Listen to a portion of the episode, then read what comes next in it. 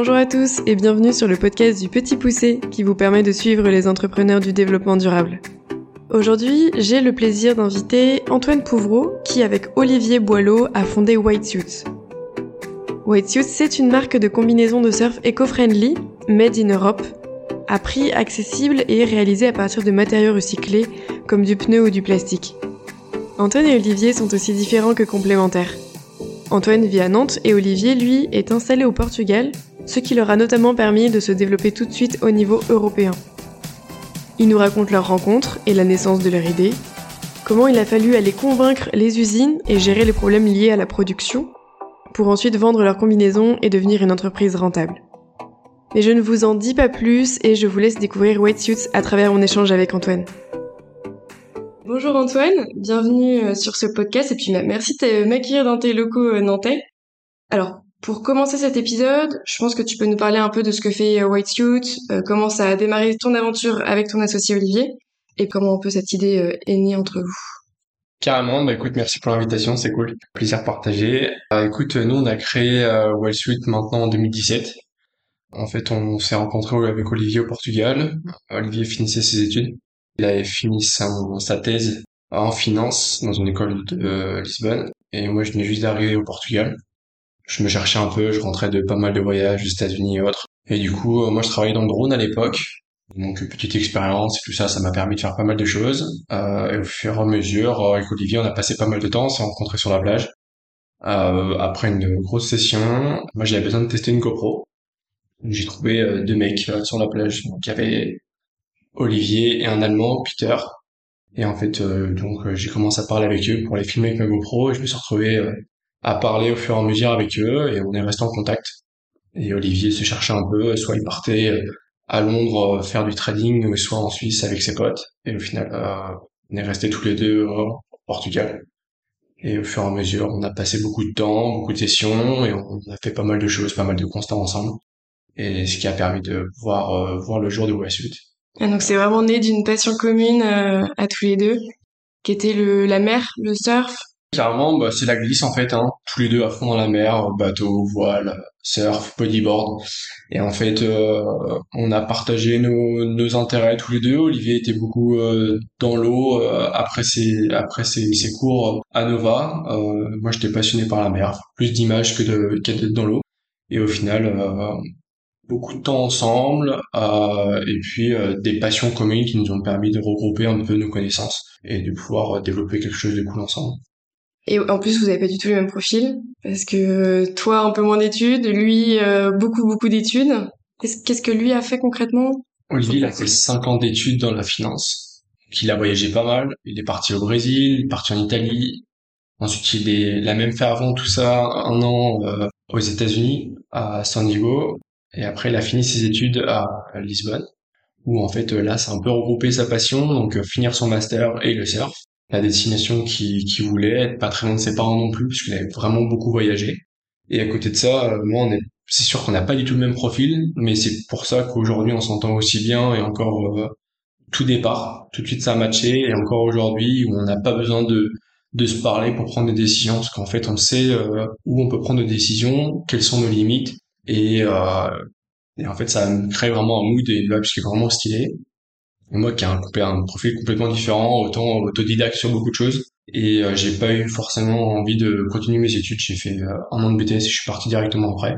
C'était un choix, un choix risqué aujourd'hui dans notre période où on prêche beaucoup pour faire des, des études. Moi, c'était vraiment pas le cas. J'étais pas dans ce circuit, dans ce système-là, études, études à fond. J'ai appris l'anglais sur le tas à l'école, je rien autant aujourd'hui ça se passe très bien. Mais au fur et à mesure, voilà, on a trouvé en fait nos limites à chacun, mais aussi nos points forts, nos points faibles. Et c'est pour ça que ça a hyper bien matché. Et, comme quoi les profils, euh, même si on fait pas forcément beaucoup d'études, ou on en fait beaucoup, les profils peuvent vraiment matcher ensemble. Clairement, je suis hyper d'accord avec ce que tu viens de dire. Euh, mais du coup, qu'est-ce que fait White Quel produit vous vendez? À qui vous le vendez? White c'est une marque de combinaison de surf en fait euh, éco-friendly. Donc on développe des combinaisons à base de produits upcyclés, recyclés autour du plastique et du pneu.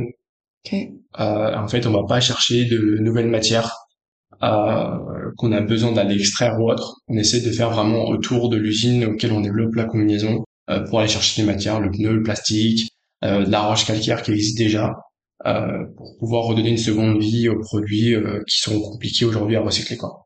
Donc en fait, c'était un peu l'idée de la de base de Wellsuit. Et aujourd'hui, on vend des combinaisons pour l'hiver, pour l'été, pour la mi-saison. Et là, les combinaisons femmes arrivent en septembre. Et au démarrage, vous avez commencé par quoi? Parce que vous allez chercher où ces matériaux? Vous démarchez qui? Euh, Enfin, vous avez commencé, j'imagine, par la production, ensuite par la vente. Quelles étaient un peu les grandes étapes du, du début et puis de la suite? Alors, on a eu euh, deux ans euh, de prototypage, développement des combinaisons. Donc en fait, c'est parti où on a fait des premières combinaisons qui étaient euh, totalement un échec. Euh, ça sentait vraiment le pétrole. C'est un peu là où on a dit euh, il y a une marque de combinaison de surf à faire, certes. Comment éco-friendly? Et c'est là-dessus en fait on a vraiment cherché et croisé. On s'est rendu compte qu'il n'y avait pas forcément beaucoup de néoprène à notre portée de main euh, qui était éco-friendly. Ensuite de ça, il y avait des usines aussi euh, où on fallait pas faire n'importe quoi, n'importe comment. T'as deux usines qui sont réputées et en fait ces usines-là au départ, elles veulent pas forcément travailler avec nous quand tu es une petite entreprise, elles mettent du temps à te faire confiance. Il faut que tu leur prouves que tu es une entreprise viable et surtout tu vas pouvoir les payer en fait. Et euh, eux, ils veulent pas lancer une production de combinaison euh, si l'année prochaine tu leur dis bah en fait non, on va pas recommander ce qu'on a coulé. Donc en fait, on a eu deux ans où il a fallu prouver les choses pour pouvoir travailler avec ces usines-là, ce qui nous a permis de faire avancer les choses. Départ, quand tu crées une boîte et que tu as deux ans sans, sans avoir euh, une entrée d'argent, c'était compliqué. Donc on a pris notre mal en patience, on a choisi le bon statut d'entreprise qui nous a permis de faire ça. Et en fait, on est vraiment parti sur quelque chose de, de concret au bout de deux ans avec notre première commande. Malheureusement, on s'est planté encore une fois. On a commandé des 3-2 qu'on a reçus au mois de juillet. C'était trop tard, la saison était passée. Et surtout, l'idée de OSU, c'était de proposer des combinaisons, certes, à un prix accessible, mais aussi de pouvoir dynamiser les commerces locaux. Donc ça veut dire que les magasins, les magasins de surf, euh, aujourd'hui, ils ont la concurrence des sites internet, nous, c'était de pouvoir leur proposer des combinaisons où ils allaient marcher, marger beaucoup, enfin mieux, tout en ayant un prix accessible. Donc, s'ils marchent pas mal et à côté de ça, ils arrivent à vendre des combinaisons assez facilement parce que le prix est accessible, tout de suite, ça fait de l'engouement. Et c'est un peu ce qui a fonctionné. On a eu un agent co qui nous a permis de rentrer dans quelques magasins. Moi, je l'ai fait avant, avant que l'agent co arrive, avec les magasins que je connaissais autour de Nantes. Olivier fait la même chose au Portugal. Et en fait, au fur et à mesure, on a réussi à créer un écosystème et ça a commencé à, à prendre au bout de trois ans, quoi. Concrètement, ça fait trois ans et demi qu'on vend, à l'heure actuelle. Ok. Et donc au démarrage, vous avez financé comment? Parce que pendant les deux ans, il a quand même fallu que vous mangiez. Ouais. Alors euh, du coup, euh, moi j'avais 22 ans, Olivier avait 25. Donc Olivier, euh, il a continué à travailler à côté. Moi aussi un petit peu. Après, on, a, on s'est auto-financé au départ. On a comment, on a fait notre première commande tout seul avec Olivier, avec nos fonds propres en interne. Et au fur et à mesure, on a créé une première marque de, enfin une première combinaison, et ça a continué euh, après au fur et à mesure, ça fait euh, ça fait boule de neige quoi. T'en fais une, après tu peux en faire deux, trois, quatre, euh, et ça continue comme ça. La deuxième année, on a fait, on a recommandé des 4-3 qu'on n'avait pas commandé la première année. Et en fait, on s'est retrouvé à vendre deux épaisseurs de combinaison dès, les deux premières années de vente quoi. 4-3 et 3-2. L'année d'après, au bout de trois ans, on a vendu des 5-4. Ensuite, aujourd'hui, on vend que ça à l'heure actuelle. 5-4, 4-3, 3-2, qu'on fait en plus grande quantité, bien sûr, que les premières années. Donc ça, là, les 5-4, 4-3, 3-2, c'est des types de combinaisons, c'est selon l'épaisseur, en fait, de Exactement. 5-4, c'est l'hiver. 4-3, c'est les mi-saisons, avant l'été et après l'été. Okay. Et la 3-2, c'est l'été pour les régions un petit peu, euh, un petit peu plus, entre guillemets, froides, dans la Bretagne, tout ça, ils aiment bien avoir une combinaison euh, sur eux plutôt que de surfer en board short comme euh, à Osgore. Mm. Voilà. Et du coup, même pour l'hiver, vous avez les, les capuches Non, pas encore les capuches. Ça va arriver. On est en train de faire une série limitée là-dessus. Ça arrivera petit à petit. Avec des nouvelles choses qui vont arriver au fur et à mesure. Voilà. Cool. Et donc, de ce que je comprends un peu de ce que tu me dis, c'est que vous avez eu à cœur de faire une croissance qui était saine et pas une croissance euh, qu'on peut avoir parfois dans des startups euh, où tout de suite on va lever des millions, euh, on, on, va essayer de vendre le plus possible, le plus vite possible. Voilà. Là, au moins, vous avez pris le temps de produire, de faire un prototype, de tester, ensuite de, de développer la production quand ça marchait.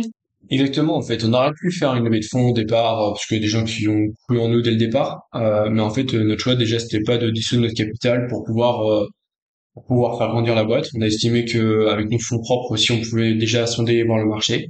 plutôt que de prendre des risques sur des, des milliers d'euros qui nous reconnaissent pas, enfin qui étaient pas nous, en fait c'était pas notre image. Et au fur et à mesure, on s'est débrouillé tout seul. Et aujourd'hui, on est encore à 100% dans notre boîte. on est tous les deux, tous les deux les seuls associés, et on sera les seuls aujourd'hui. Et ça continuera comme ça. Quoi. Mm. Donc c'est sûr, ça a mis du temps et ça prendra du temps encore. Mais c'est l'objectif qu'on a avec Olivier, c'est de de pouvoir avancer ensemble, tous les deux, prendre les décisions qu'il faudra ensemble. Et euh, au fur et à mesure, on verra comment ça se passe. Mais pour l'instant, c'est vraiment ce qu'on veut, nous. Et vous avez eu des moments, euh, notamment au départ, de gros désaccords ou des, grosses difficultés, un défi particulièrement difficile à relever? Ou ça a été euh, un long fleuve tranquille et... Ouais, non, ça a été un long fleuve tranquille. Bah, déjà les banques, que la première année, on s'est autofinancé. Après, il fallait voir les banques pour faire grossir la boîte. Et euh, bon, c'est sûr que quand vous allez voir les banques euh, de chez vous, euh, de vos parents, et qui vous leur dites on va monter une marque de combinaison de surf, alors que déjà ils sont pas à côté de la mer, ça ça sert pas forcément à côté de chez nous, où ils financent plus des boulangeries, des bureaux ou des maisons, forcément au départ c'est un peu réticent. Donc il a fallu encore une fois prouver les choses. C'était comme l'usine au départ. Mm mais euh, ça s'est fait au fur et à mesure. Et à côté de ça, après, bah, il a fallu euh, convaincre encore une fois euh, les, les, les usines. Distributeurs, pas les usines. Les distributeurs aussi. mais ça, ça s'est fait un peu au fur et à mesure, tranquillement. On a pris notre temps aussi pour le faire, choisir les bons avec qui on avait des affinités, et ça s'est fait vraiment tranquille. Maintenant, après, il y avait le transport qui était très compliqué, où ça, c'est vraiment quelque chose qu'on n'arrive pas encore bien à gérer. Euh, c'est compliqué pour nous euh, de recevoir les combinaisons à temps, au bon moment, à la bonne saison, en fonction de notre distributeur. C'était vraiment quelque chose de compliqué au départ, mais au final. Euh, Comment tu l'expliques que c'était compliqué? Déjà, on a commencé à vendre sept mois avant le, le premier confinement du Covid. Euh, donc ça, ça s'est bien passé les premières commandes. Les commandes d'après, on a dû faire face à la pénurie des conteneurs. Donc euh, on a reçu une commande qui devait être euh, livrée en novembre, on l'a reçue en mars l'année d'après. Donc euh, on a commencé à vendre fin avril des combinaisons qui n'avaient plus lieu d'être vendues à cette époque-là. Donc on a fait face à des choses, mais ça malheureusement pas y faire grand-chose. Mais par contre il faut savoir les gérer, que ça ne mette pas dans des problèmes financiers, ce qui n'est pas le cas, donc c'est l'avantage. Maintenant, il faut savoir rebondir toujours, et c'est un peu ça la vie d'entrepreneur, c'est savoir rebondir au bon moment, mais aussi prendre des risques au bon moment. Quel profil vous avez recruté en premier et aujourd'hui vous êtes combien? Comment est-ce que vous vous êtes structuré? Alors Olivier et moi on a des, vraiment des, des, euh, des, compétences différentes. Ça nous a permis de rester seuls pendant trois ans à peu près. Et ensuite on bosse avec beaucoup de freelance autour, autour de nous au Portugal beaucoup. Euh, T'as Antonio Sareva, Miguel Coelho et autres qui nous ont permis vraiment de pouvoir euh, avancer tranquillement, qui nous ont fait confiance dès le départ. C'est nos surfeurs. Donc ils ont vraiment bossé avec nous, qui ont des compétences vraiment différentes des nôtres dans la photo, dans les shootings euh, et autres. Donc ça, ça a vraiment été un écosystème qu'on a vraiment créé ensemble. Et à côté de ça, on a Benoît euh, qui est arrivé avec nous en stage euh, dès sa troisième année d'école, euh, donc euh, sur cinq ans. Et ensuite, il a fait stage tous les ans avec nous, son stage de fin d'année. Et au bout du stage de fin d'année, on lui a dit, écoute, en septembre, t'es avec nous en CDI. Ça a été notre premier CDI. Et à côté de ça, on a Léo qui est en alternance avec nous. Euh, qui lui s'occupe euh, de tout ce qui est marketing, développement, communication. Donc euh, il fait les réseaux sociaux, il fait de stratégie marketing. On a Teva qui arrive au mois de septembre à l'alternance. Et là pour le coup c'est vraiment un développement commercial, il sera plus avec moi de ce côté-là. Et Olivier au Portugal il prendra des stagiaires au fur et à mesure qu'on aura besoin sur des missions très précises, avec des missions où on sait à l'avance ce qu'on a besoin et ce qu'on leur confiera, ce qui nous permettra de vraiment pouvoir avancer sur des sujets précis, puisque c'est un peu la difficulté quand t'es un stagiaire, c'est qu'il doit apprendre à connaître la boîte, et ensuite on lui donne une mission et malheureusement il part. Donc, mm. euh, ce sera vraiment sur des sujets où même s'il connaît pas forcément l'entreprise, il pourra, il pourra nous aider, quoi. Et ça répondra aussi à ses critères de stage, bien sûr. Et le fait que Olivier soit loin, comment vous arrivez à gérer au quotidien? Ouais, mais des fois, c'est aussi bien qu'il soit loin. Non, je déconne. c'est vrai qu'il est loin, mais d'un autre côté, ça nous a permis de développer le Portugal euh, rapidement, qui est quand même un gros morceau euh, du surf européen. À côté de ça, il bosse beaucoup avec Benoît, euh, parce qu'Olivier fait beaucoup de photos au Portugal avec les gars. Benoît, pour le coup, lui, est en design, donc c'est vraiment très complémentaire entre, entre eux deux. Benoît, pour le coup, il est en France, il bosse plus au Portugal avec Olivier qu'avec moi. Il se voit de temps en temps nous avec Olivier on se voit pour des choses très importantes on va aussi euh, je vais aussi au Portugal vient ici quand on reçoit de la marchandise On se voit dans d'autres pays pour des événements, pour des choses comme ça. Donc au final, on se voit très régulièrement, certes pas en France, pas forcément chez nous, mais ça nous a permis aussi de pouvoir euh, euh, se voir dans d'autres contextes et, euh, et penser à autre chose. Quoi. Et au niveau du développement international, donc là vous vous êtes développé au Portugal en même temps que la France. Ouais. Quels sont les projets pour l'avenir? Alors euh, on a fait France, Portugal, Espagne, Italie, euh, un petit peu la Lituanie. Euh, on a vendu dans d'autres pays sans forcément avoir de de contact direct euh, ni d'agent co, parce qu'il faut savoir que dans ces pays-là, on a quand même six agents co. On en a deux en Espagne, un au Portugal, un en Italie, en maintenant on en a un, un distributeur aux Pays-Bas, un en Lituanie et euh, là on en a un autre bientôt, comme on dit en Angleterre. Euh, donc ça, ça va être un peu le gros du morceau l'année prochaine, ça va être l'Angleterre et développer les distributeurs et pas forcément les agents co qui a un peu une différence. C'est que le distributeur achète la marchandise euh, à son, sa propre entreprise, et un agent co travaille dans son entreprise, mais pour vendre des combinaisons qu'on a en stock en France. Donc c'est un peu la différence. C'est que nous, on prend le risque d'acheter des combinaisons, le distributeur, c'est lui qui prend des risques en ayant plus de marge qu'un agent co, bien sûr. Mais par contre, c'est un peu la différence, c'est là-dessus on veut pousser l'année prochaine. Vous, du coup, vous avez financé White au départ, et comment, est-ce que vous avez prévu de lever des fonds? Non, on n'a pas levé de fonds aujourd'hui. C'est pas forcément l'idée de lever des fonds, enfin, euh, sur une plateforme ou autre.